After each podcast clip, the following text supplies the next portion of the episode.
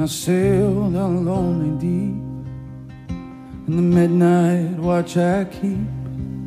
I stand amazed when the stars on the pillows gleam. And though I know a storm is rising above a dark horizon, I know, my Lord, I know you're here with me.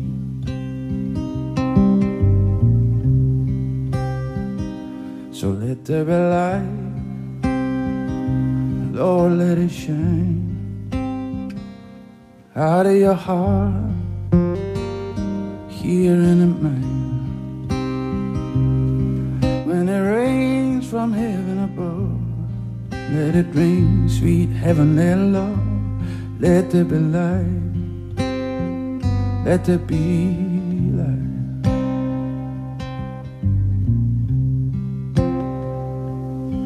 There's a call on the restless tide, it's like a long and endless night, and it breaks the bow like a raging symphony.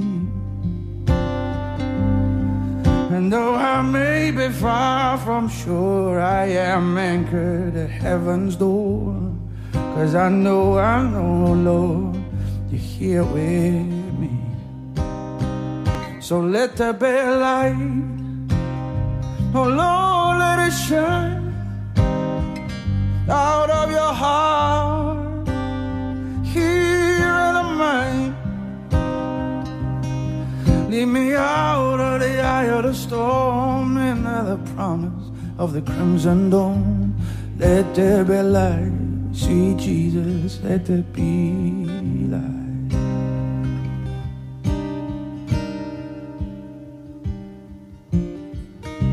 Your grace is enough, your grace is enough. Find me, I'm surrounded in an ocean of love. Your grace is enough, your grace is enough. Find me, I'm surrounded in an ocean of love.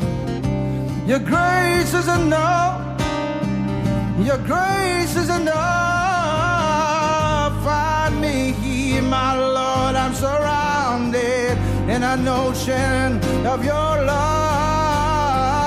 Let there be light, and Lord, let it shine out of your heart, oh Jesus, here in mine. Lay me out of the eye of the storm, crimson dawn, let there be light, oh Lord, let there be light, let there be light, oh Lord, let there be light. There is power, power, wonder-working power in the blood of the Lamb. There is power, power, there is wonder-working power in the precious blood of the Lamb, Jesus Christ. Yeah, there is power, there is power, there is wonder-working power in the blood of Jesus the Lamb. And there is power, there is there is power, there is power, there is power, there is power, oh yeah, there is power. There is a wonder-working power in his blood, oh Jesus the Lamb. There is power, there is power, there is a wonder-working power.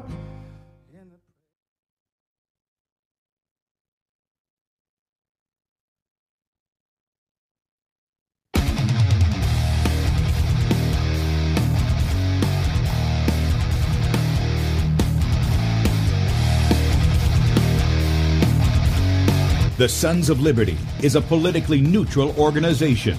We believe that the Judeo-Christian ethic has provided the principles upon which this nation was founded.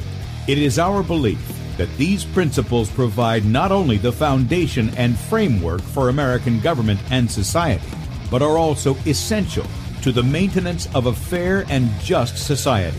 All program content is based on a Christian biblical worldview.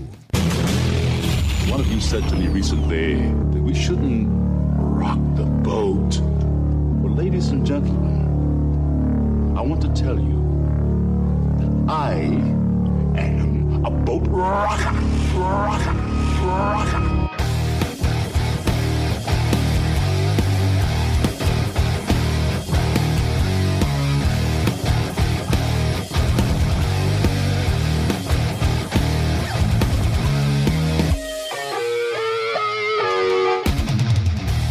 Good day, America. Welcome, Christians, conservatives, constitutionalists, liberals, libertarians, communists, Islamists, LGBTQRSTV, WXYZ people, all the boat rockers in the house, and anybody else I may have missed to the Sons of Liberty radio show here on Red State Talk Radio, where we use the Bible and the Constitution, not to see who's on the right or the left, but who is on the straight and narrow. I'm your host, Tim Brown, coming to you live from the U.S.-occupied state of South Carolina, the editor at SonsOfLibertyMedia.com, and for our Muslim friends, I'm the infidel that Allah warned you about. I hold to the book, the Bible, as the authoritative Word of God. Glad that you guys have joined us this morning. If you'd like to check us out online, please do so. SonsOfLibertyRadio.com and also SonsOfLibertyMedia.com. In fact, if you're listening by way of the radio and you want to watch the video portion of the radio show, that's right, you can see the face that's made for radio.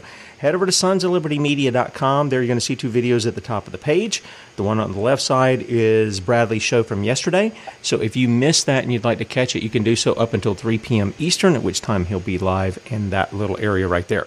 On the right side of the page is where we're at. Click on the play button, blow it up on whatever device you've got. Look for the Rumble icon, bottom right-hand corner. Click on that. Join us in the chat on Rumble. We got a lot of friends over there this morning, so good morning to you guys. Good to see you. And also, while you're there, please subscribe to that channel. Sons of Liberty Radio Live is the name of the channel on Rumble, Sons of Liberty Radio Live. We're also on BeforeIt'sNews.com, top of the page over there. I know we have a lot of people who watch from BeforeIt'sNews.com as well, and I appreciate those guys giving us a spot on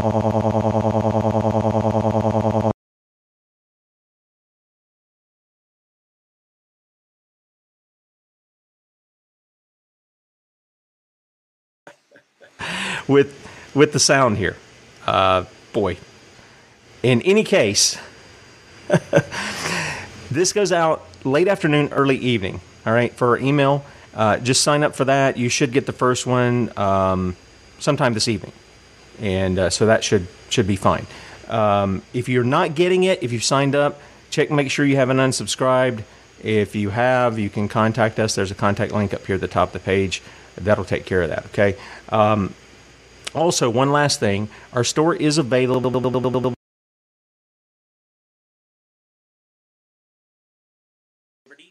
TheSonsOfLiberty.Squarespace.com.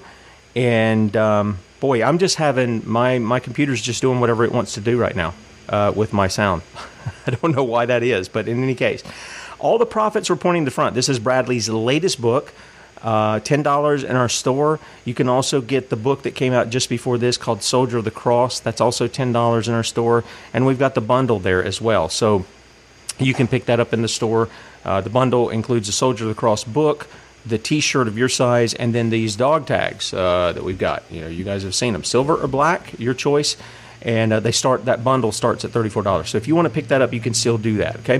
All right. So you know, there's been a lot of news about you know, usurping parental rights over a variety of things, and this has been going on for quite some time, especially concerning the medical industrial complex. Okay. I remember covering stories, especially up north. I think most of them were out of Boston, if I'm not mistaken. But there, a lot of them happened around Boston, where they would take kids and they'd say, "Oh, they need this vaccine, or they need this surgery, or they need this, that, and the other." And the parents didn't want to put them through it, and they would literally go and kidnap the kids and go do that to them. Well, we've seen the stories where they're not even having to do any of this stuff anymore. They're just doing it behind the parents' backs, as the parents forsake their God-given duty, which is to teach and educate their own kids. Deuteronomy 6, you guys have heard me read it time and time again, and they send them to the state indoctrinated instructors, okay, to indoctrinate them. They're not there to educate them. They're to learn.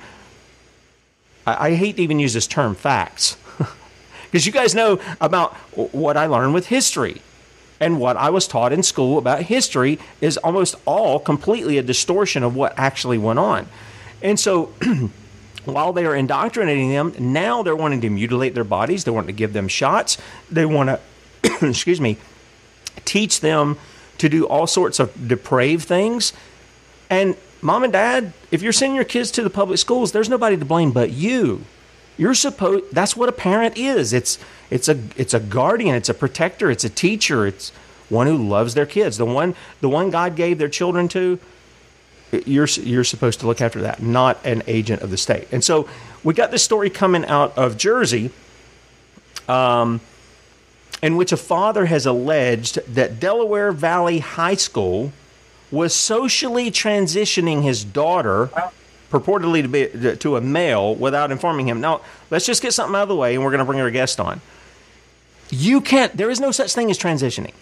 You can't go from a man to a woman. I don't care what they do to your body. I don't care what they put in it or put on it or take off of it. All you're going to do is cause yourself more and more problems. Why? Romans 1 tells us it's because people have been turned over to this reprobate mind, and they dishonor their bodies. Because they won't honor God. And you say, well, that's kind of harsh. Look, I didn't write it. That's the Word of God. That's what it says. That's our foundation. That's the foundation upon which our laws are written. And so I'm not going to apologize for that. That is the history, long-term, of the United States and the men who established us, okay? All right, so to help me do that is Ron Berutti, and he's an attorney out of New Jersey, and he's taken on this issue. And Ron, it's great to have you. Welcome to the Sons of Liberty, man. Hey, Tim, thanks for having me. Absolutely. Okay, so what's going on here? I mean, look, I've covered a lot of stories. There's a new one out. I've sent a message out to, I think the couple is out of Montana, and they've taken their young, I want to say she's very young, in her teens, daughter, and they're kind of left. And I got to tell you, Ron, I got 10 kids of my own, and I've been through the CPS system for 9 months. They put us through visits and all this stuff. And you're talking about people dumber than a box of hammers. I mean, when I say that, I'm not trying to be insulting. I'm saying they don't have any thinking skills about them. It's just all threats and force.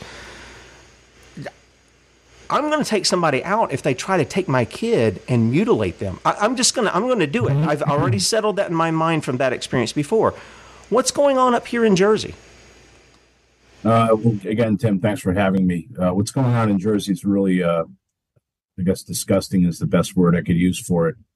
Here we have a situation where my client, I'm going to call him John Doe. We filed anonymously for him, and his daughter was called Jane Doe. Jane. So Jane lost her mother at 4 years old. Excuse me, and suffered,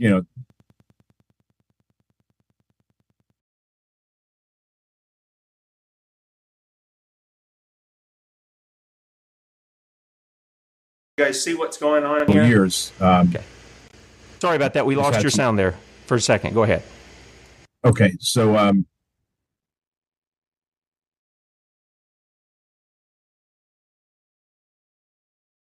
I've been professional therapy for her conditions and her grief, and under the care of medical doctors. And her father's aware of the situation, treating it conservatively.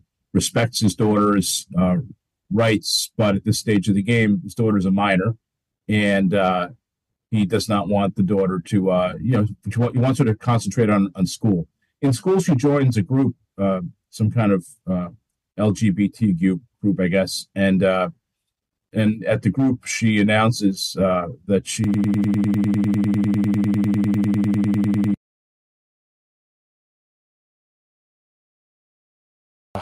And there's a peer pressure, of course, and she just says, well, I think I'd like to be a boy.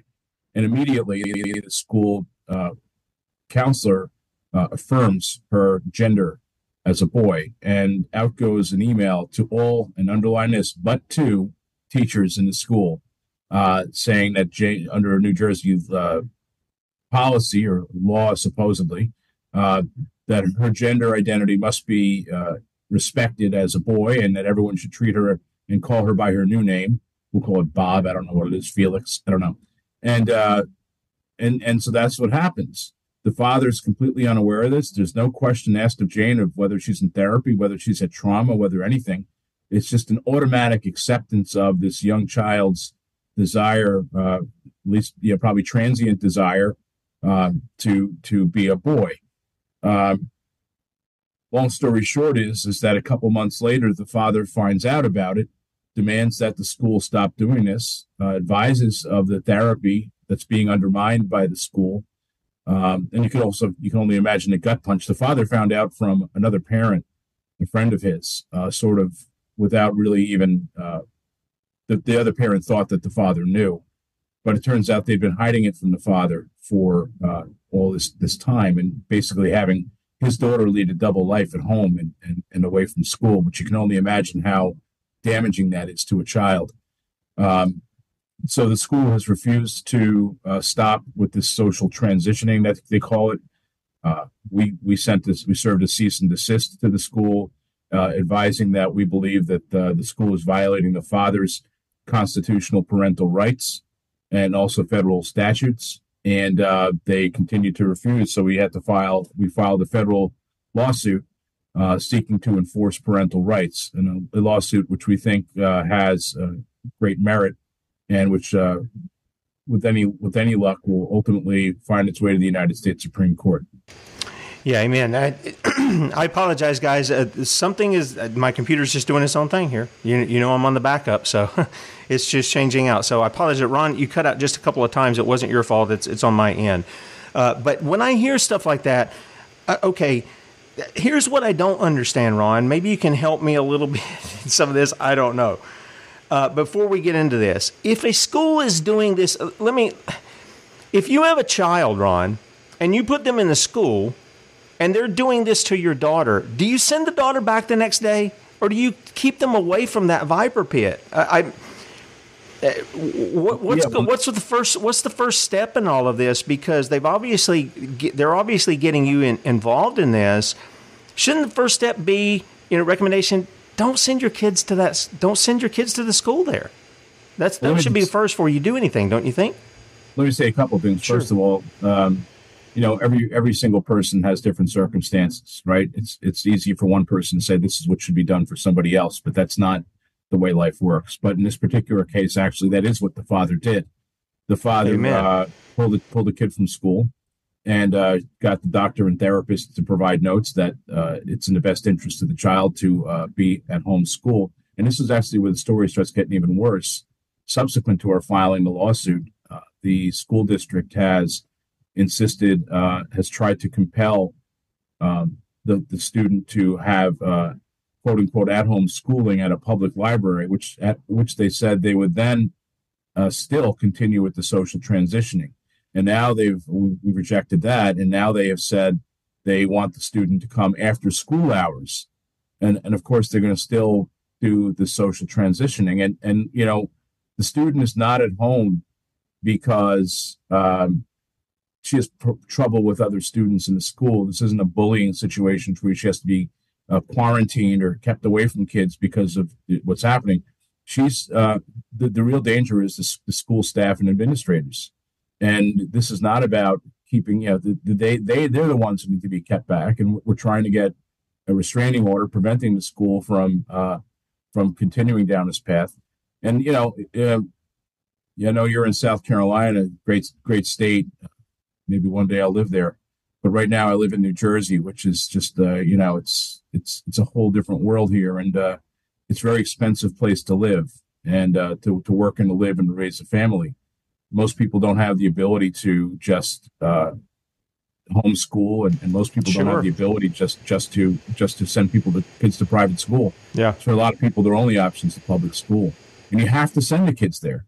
You're obligated by law, and here's the thing.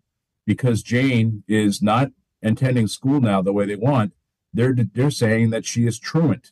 And they actually sent family services out to have a conversation with my client, and they're going to force this any way they can, unless we stop them, which we fully intend to do.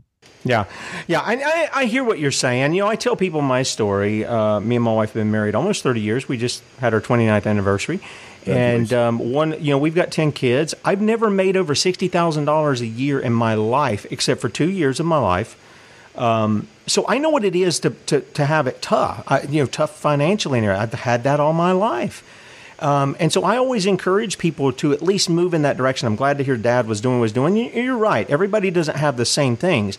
But I got to tell you, knowing me, I would do everything I could to try to get my kid out of that situation, to protect them. That's my job as a parent. My job as a parent is not just to work and stuff. It's to protect and to provide for my family. And so that's why I was saying those things. And that's what I encourage people. I know everybody can't do everything at once, but I always say, if you can see the goal there, if you can see the benefit, the vision that God has set for parents with their children, I said, then move towards that. If it takes you some time to do it, then do it. But that, to me, that's part of what we talk about here, about repentance, about changing the way that we think in order to change the way our practice is. Okay, so where this stuff is going, does Dad have anybody threatening him?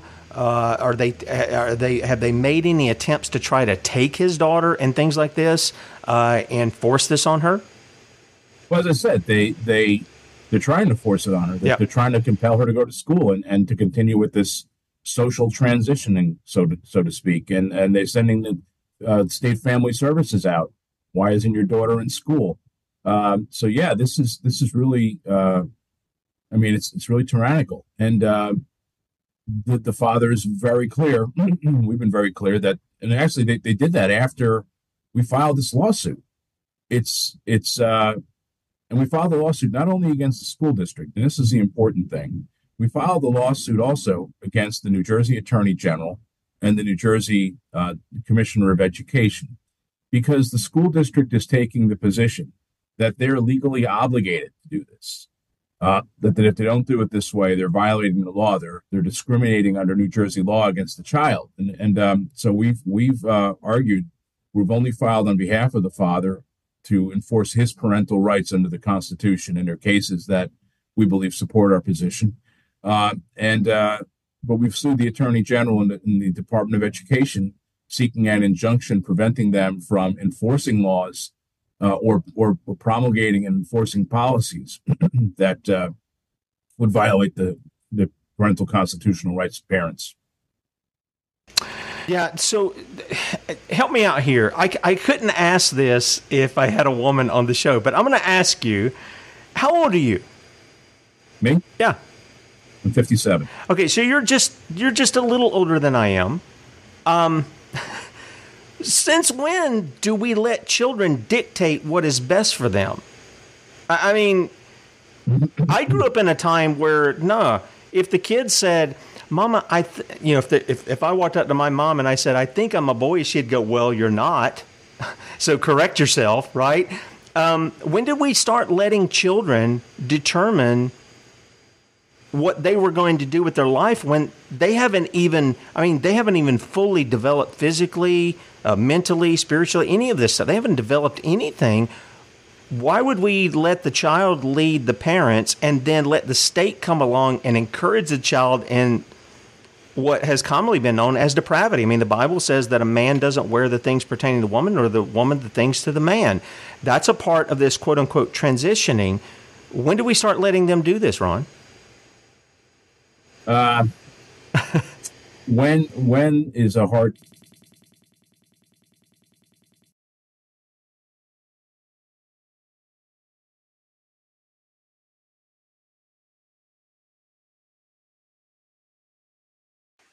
By governmental left to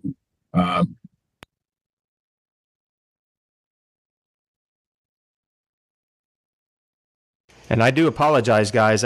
Something's going on here with the audio. Ron, this happens. Bradley talks about it. It never happens to us, but then there's a first time for everything, right? And I'm just this is just doing it all on its own. I'm not hitting a chord or anything. It's just doing whatever it's doing. Okay. I'm trying to stop my message. Yes, go ahead.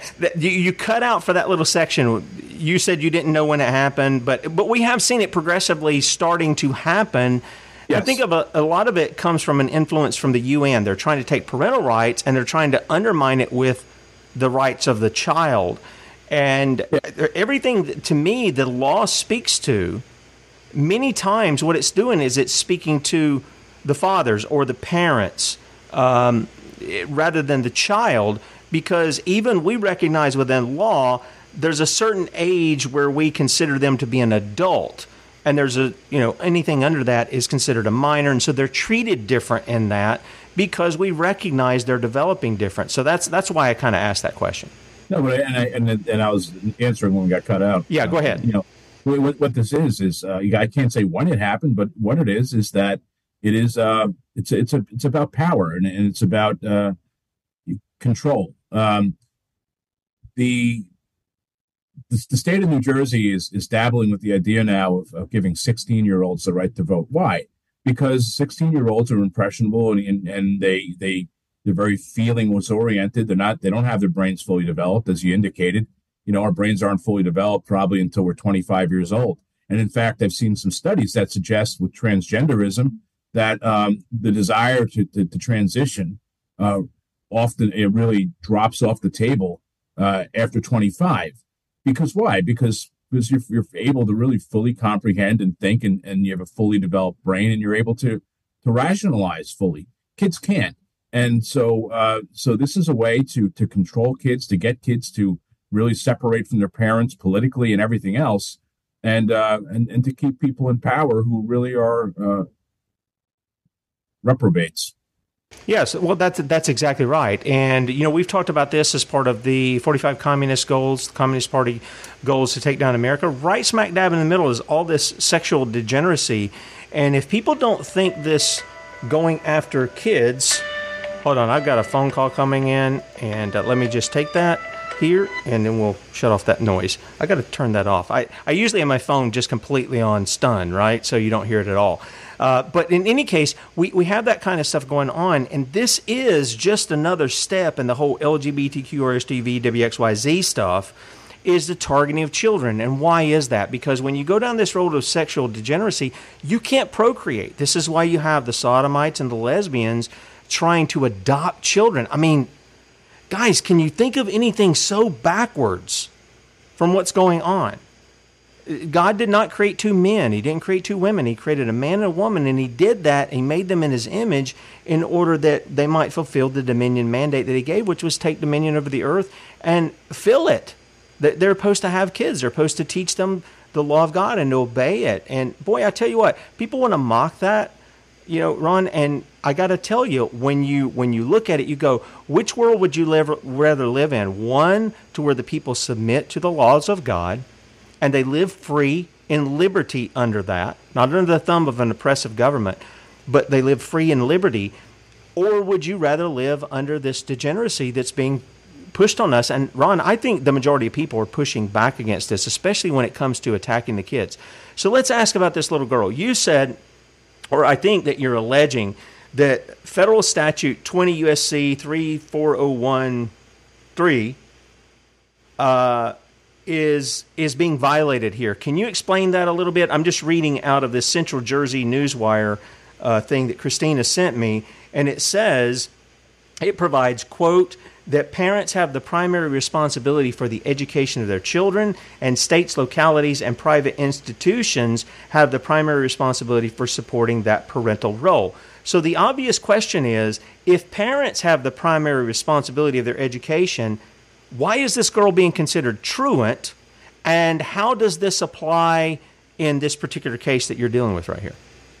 Yeah, well, we're actually arguing that the federal statute as a secondary issue. The primary issue is that there's a fundamental constitutional right. There are two fundamental constitutional rights at play here.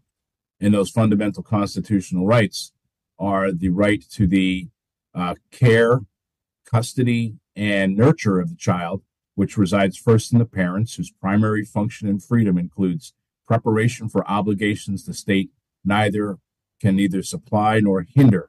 And that's a case called Troxel versus Granville from 2000. It's what they call a plurality opinion. Only 4 justices agreed on that point, but they won the case. So that particular holding is not set in stone, and we hope to make it set in stone with this case.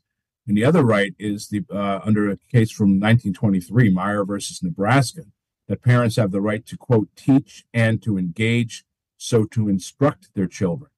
So here, the school district and the state with its law, to the extent that it's violating those things, are absolutely walking on. These are fundamental constitutional rights of the parent, of the father. And we're arguing that those rights cannot be abridged, that they are in a fundamental constitutional right. Is, you know, they're all various rights that we have, but the most sacred, so to speak, of the rights are those that are fundamental, because they're part of our nature as human beings, and they're baked into the Constitution, the idea of individual rights. And those are, you know, free speech, right to worship, right not to worship, the right to assembly, you know, these kinds of things, Second Amendment. You know, these are things that are fundamental, the, you know, right of defense, and et cetera. They're fundamental to humanity, and so is parentage. You know, as you said, you know, parenting is the natural order of life. Family is the natural order of life, and so the United States Supreme Court, in a couple of occasions, has laid out that these are fundamental. And for a fundamental right, there are various levels that the courts will look to look at when determining whether rights are violated. For fundamental rights, it's what they call strict scrutiny. And strict scrutiny is the court provides a very difficult standard that puts the onus on the state to prove that what they're doing is so incredibly important, and that the way that they have to violate the right, and that the way they're going about violating the right is the least intrusive way that they can do it. Well, obviously, they're ignoring the father's right here altogether. And in fact, and I said before, when the school sent out an email to all the teachers, they left two people off. Well, who do they leave off? They left off two teachers who are friends and have they're involved with this family. They specifically left these teachers off so that this issue could be hidden from the father. And that is unpardonable. And whenever the school would talk to the father about the daughter, you know, anything to do with school grades, whatever it is, they would call the daughter by her given name. They wouldn't indicate that Jane was being called Bob. Everyone else has to call her Bob at the school, but when push came to shove and it went to the parent, they called her Jane. Why? Because they're hiding it from the father. They are surreptitiously. It's essentially it's a mental kidnapping of this child. Yeah, sure it is. Emotional kidnapping, and that's what was happening. So so the statute you referred to is also every single school in the country that receives federal money must comport with that statute. And again, if the plain language of the statute is that the parent is the primary educator and the school must support the parent. Well, here, the school has absolutely refused to comport with the father's wishes as to what's going on with the education.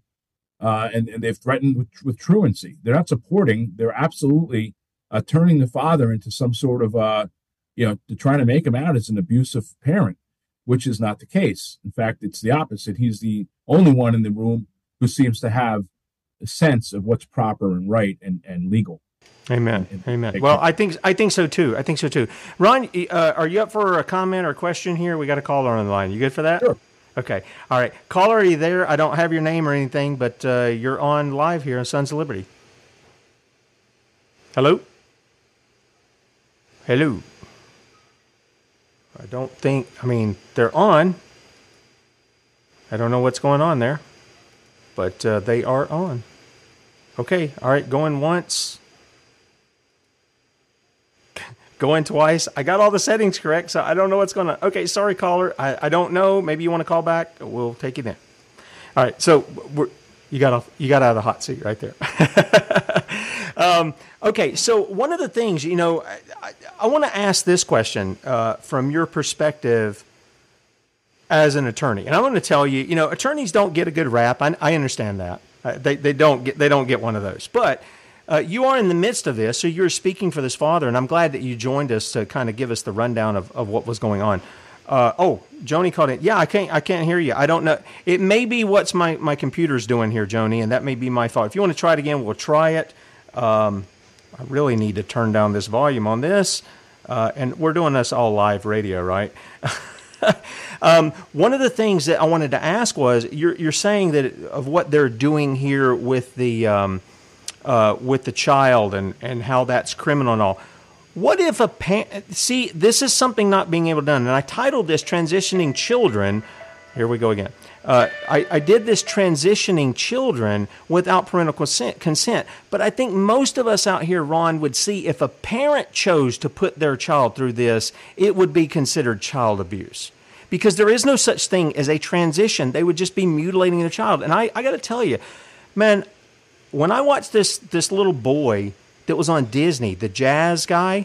You know, I think he was one of the prominent, boy thinks he's a girl people who was, you know, across the nation for some time.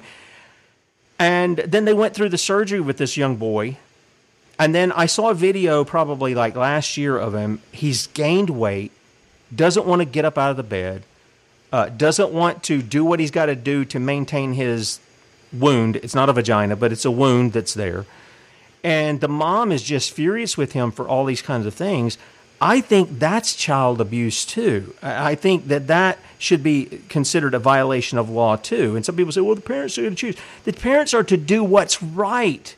See, that's what the law is about. That's what God's law, natural law, all the things that our forefathers pointed to, it was about what is right, not what men write as law, because they've written a lot of pretended legislation, and we went through some of that with the Declaration of Independence. But would you agree that's also a problem when a parent chooses to do that to their kid? Oh, I'd say so. Yeah. We all hope that our kids are going to grow up to be fully functioning adults. Sure. And will be able to make their own decisions as adults and to do the things that adults do.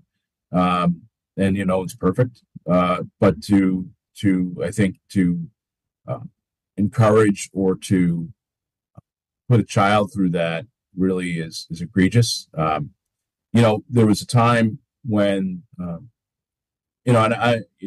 I understand that there are people who do have gender dysphoria. There always have been, and that has been treated for most of human history as a psychological condition. We look at and if you're a movie watcher, but you know, back when I was a younger guy, we had there were movies, Dressed to Kill, Dog Day Afternoon, The Crying Game. You know, these all featured sort of this transition situation. Yep. With men going to women, and it was really it was a mental health issue, and there's the book on the main book on psychiatry is called the DSM, and every few years they update the DSM 1, 2, 3, 4, and now 5. Well, 1 through 4 treated gender dysphoria as a clinical condition that required therapy first, and as a last resort, there would be this mutilation. But you have to understand that a person who, in that case, would go through years of therapy, and as a last resort. So it's not as a child that wasn't happening. You'd have to, you really need to be an adult to make those decisions. Now it's not treated as a mental health issue; it's treated as normal, essentially, and so this opened the floodgates to these transitions, and now kids are being mutilated, and we see the numbers, the suicide rate, the depression rate among people with this gender dysphoria is very huge. I think something like 40% have attempted suicide, and it's not, people will say, oh, it's because they're not acceptable. That's not what the studies show. They're mentally disturbed, and they, and it's a very sad thing.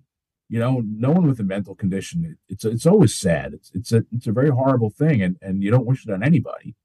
But sure. But that's what's happening here. And so for a parent to push this on a child, you've mutilated your child, you've ruined that child's life, and frankly, that's No parent should be allowed to do that. Yeah, I totally agree. No, I'm glad to hear you say that, because a lot of times we focus on what the school's doing, but then there are some of these parents that get right behind it, and they're doing it even without a school and things of this nature. And, of course, we've seen how they've been abusing the kids. We saw that little boy that they were having dancing in the adult club for men for money. I mean, just this why everybody in that place wasn't arrested is beyond me. I mean, that just seems so obvious.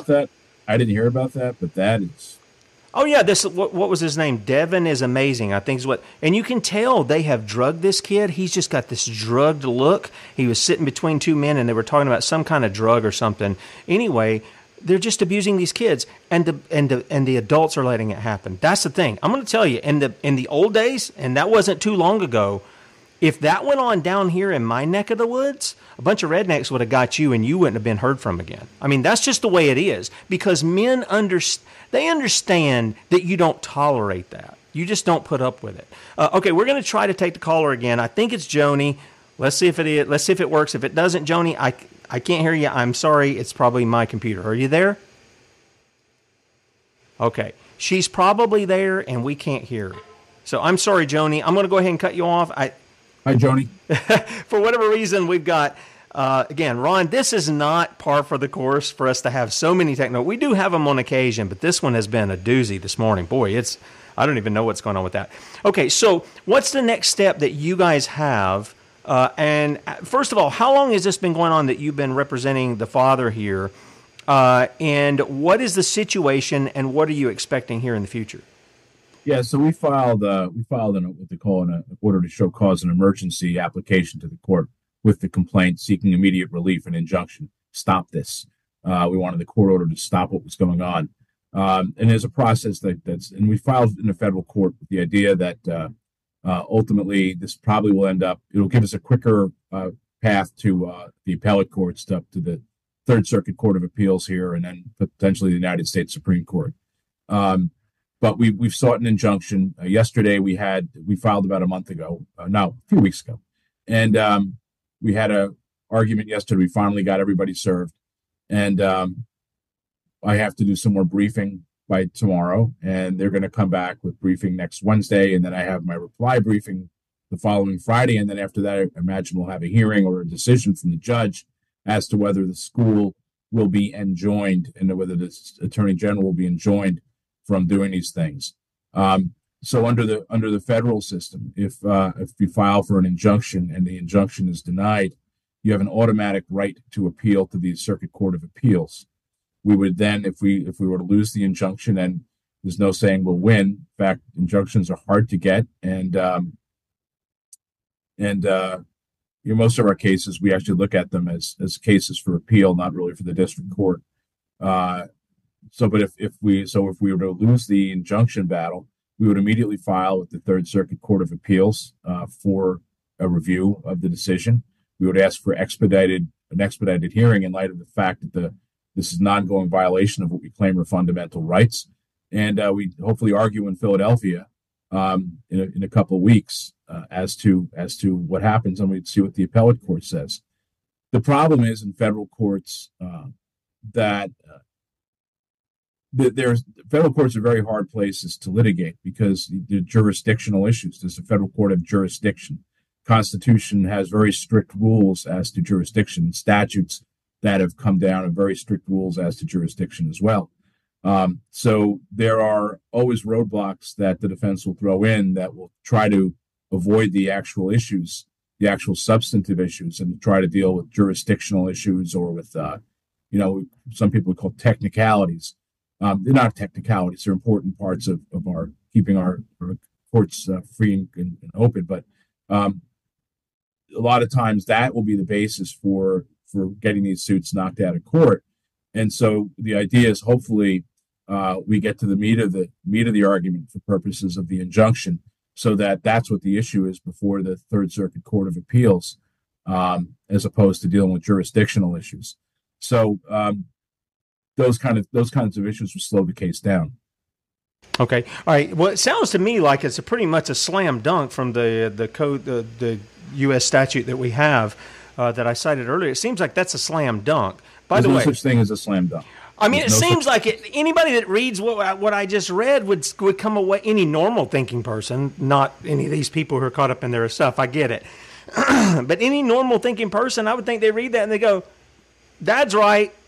That's the end. You know, it's kind of like Walmart. The customer is always right. Even if you bring something you've been wearing for 30 years and you bring it in and say, this doesn't fit, and they give you your money or whatever, however they used to do it.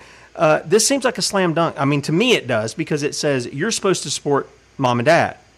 Right, but as I said, you know, what's going to happen, and what I'm guaranteeing with them, I know what's going to happen, is they're going to try to get everything, they're going to try to throw all the procedural roadblocks up that they can to prevent that issue from ever being joined, from ever being decided. They want to, you know, in the federal court, you have to get over these hurdles first before you get to the substance of the issue. And that's what they're going to try to do. I don't think they're correct legally, but that's going to slow things down. I think ultimately, you're right, though. I think ultimately, if we get to the substance, which God willing we will, if we get to the substance, then, yeah, the statute is pretty clear. And I think more importantly, we want to establish this parental right to the care, custody, and control of the child as a national, federal, constitutional, fundamental right that may not be abridged, that schools may not do things like this behind the back of a parent without the full knowledge and without the full consent of a fully informed parent. If there's a fully informed parent who decides that this is okay for the child, I may not agree with it, but look, that's the parent's choice. The parent is the one in the kid with the control. But to hide this and to do this behind the back of parents, absolutely not. It should never happen. Amen. It shouldn't. You're exactly right. Okay, so Joni put her question in the chat, so I'm going to ask this to you. And I think I know why she's asking, because we've seen a lot of these parental rights amendments in the states and at the federal level sort of being pushed. And I see all kinds of problems with that, because at least at the federal level, we didn't give them any authority over our kids. We just didn't give them authority over that. Not in the education process, definitely not in the mental health or the health aspect. We just didn't give them that authority. And so she says, has any parental rights amendments, have any of those been passed in New Jersey? And would you see them as a Trojan horse or something that actually enforces the rights of parents? Because everything I've seen that's been put out, there's language in there that just opens it up. Well, if the government can blah, blah, blah, blah, then they, and that's always the back door as to how to get in. Has any parental rights amendments been passed in, or legislation been passed in Jersey that would be a back door to usurping parental rights? So a couple things there. The first is that your concern about the parental rights laws. Again, we're seeking to have this determined as a constitutional issue. If the Constitution provides that there is a fundamental parental right, then that will supersede any statute from state or federal. You just cannot touch it. It is inviolable. So that's the ultimate goal with this case. But let's say that doesn't happen.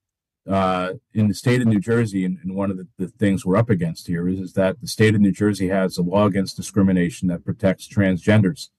And that's the law. That's fine. It's actually New Jersey has the most aggressive anti-discrimination law in the country, probably, and it's done a lot of great things. Done a lot of good, actually, I think. But in this case, it's being used as a cudgel to enforce a state policy written by the Department of Education. And if you give me a second, I'll tell you what the policy says. Sure, and you're going to see right away that the policy. It's called Gender Policy 5756 of the state. The school district shall accept the student's asserted gender identity. Parental consent is not required.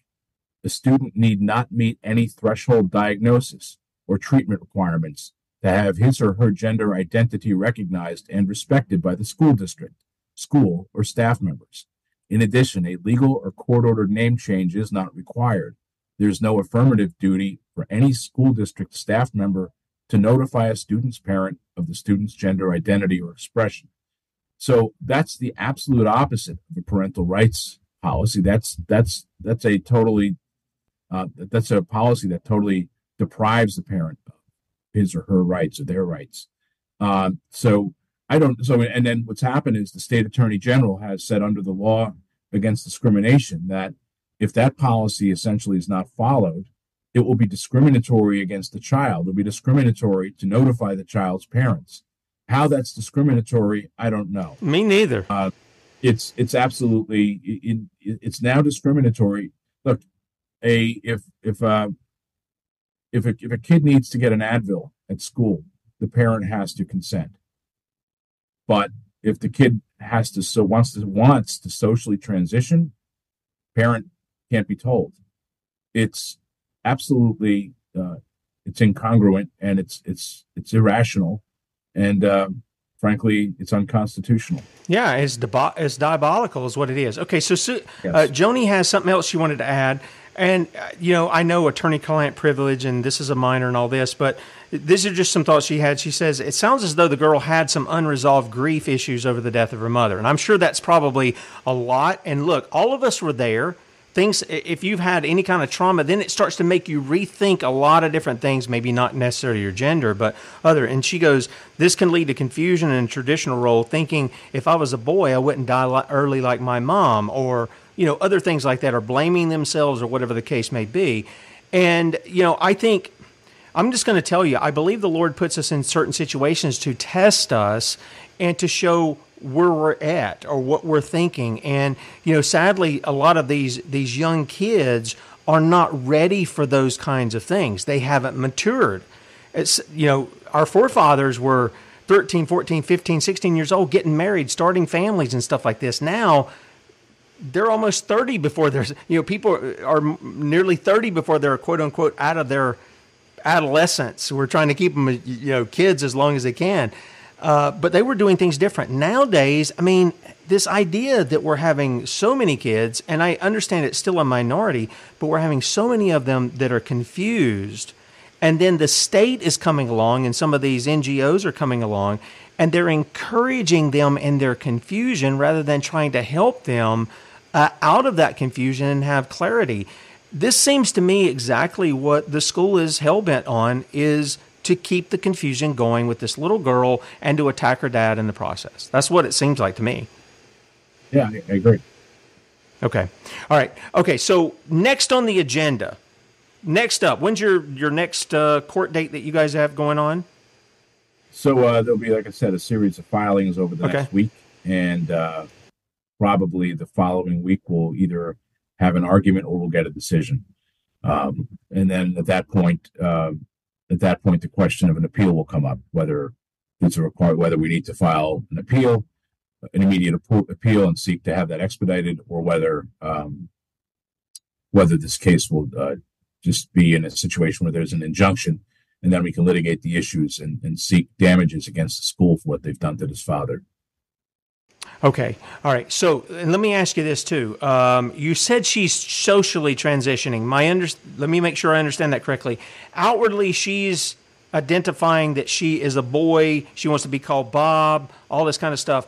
Has the school offered her any of these hormone blockers, possibility of a surgery or anything like that? Has any of that been presented to this young girl at all? No, that's not. So they do this in phases. There's a social transition, and then that leads to the physical transition. So no, that is not happening. If that happened, that would be really, I mean. Oh yeah. No, I completely agree. I think the whole thing is over the line. But nevertheless, I just wanted to kind of see, because sometimes some of these schools, I've done some of the stories, they just jump right to the, start giving hormone blockers and things of that nature. So I see this, Ron, as, a temptation that comes to the child too, of which I got to tell you, this is why moms and dads are there, to protect them from these kinds of things. That's your job. I know some moms and dads out there don't fully understand that, but I think the majority who listen to the show do.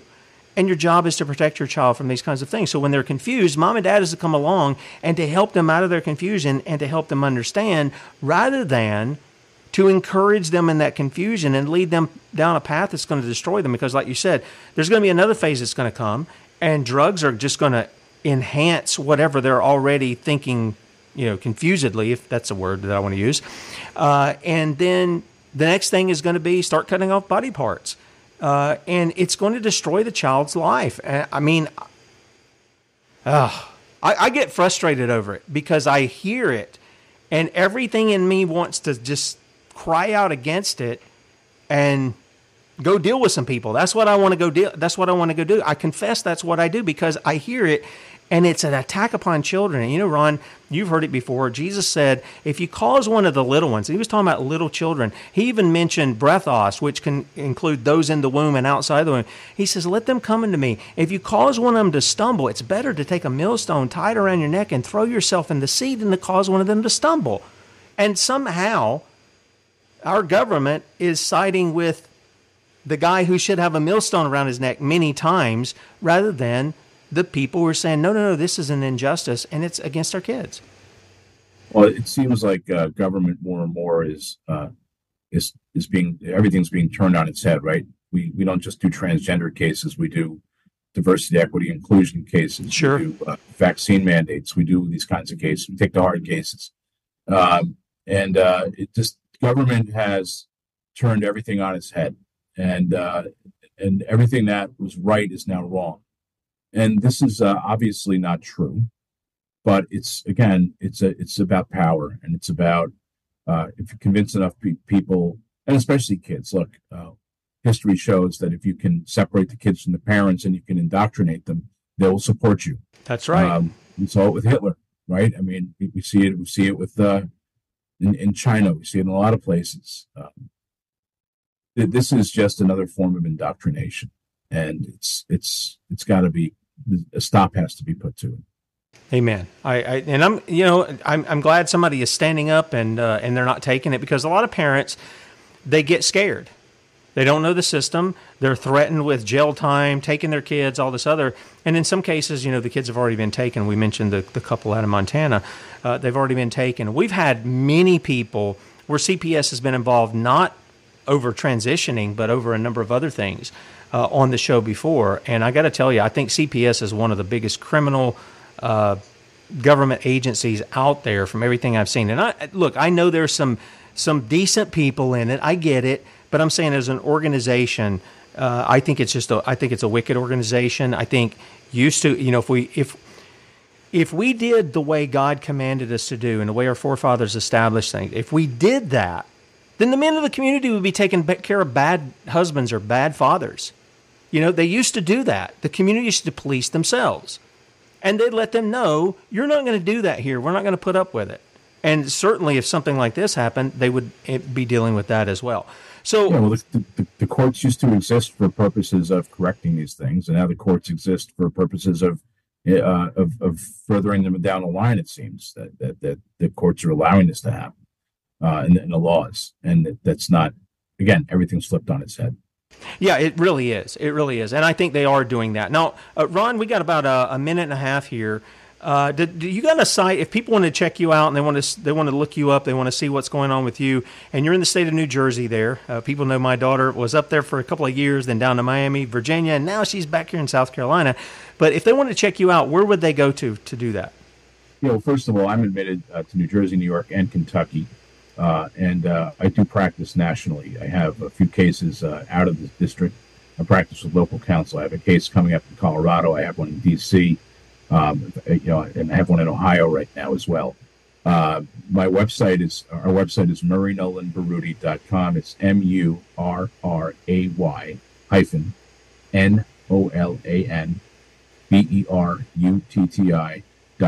Murray Nolan Berutti. Or you can just pop my name into Google, you find our website. And we are, our function is, we started our law firm January 1st, 2022. And our mission is to really bring liberty and justice back into order, to take cases that people don't want to take, that they're afraid to take, to take on these heavy issues. We're suing BlackRock, we're suing state officials. We're doing we take on vaccine mandates. We do all these things. Okay. Transitions. Got about 10 seconds. Equity, inclusion. Okay. So that's what we do. Okay. All right, guys, hang on, Ron. I'll say goodbye to you off air. Bradley B with you at 3. We'll see you in the morning at 6 a.m. Adios.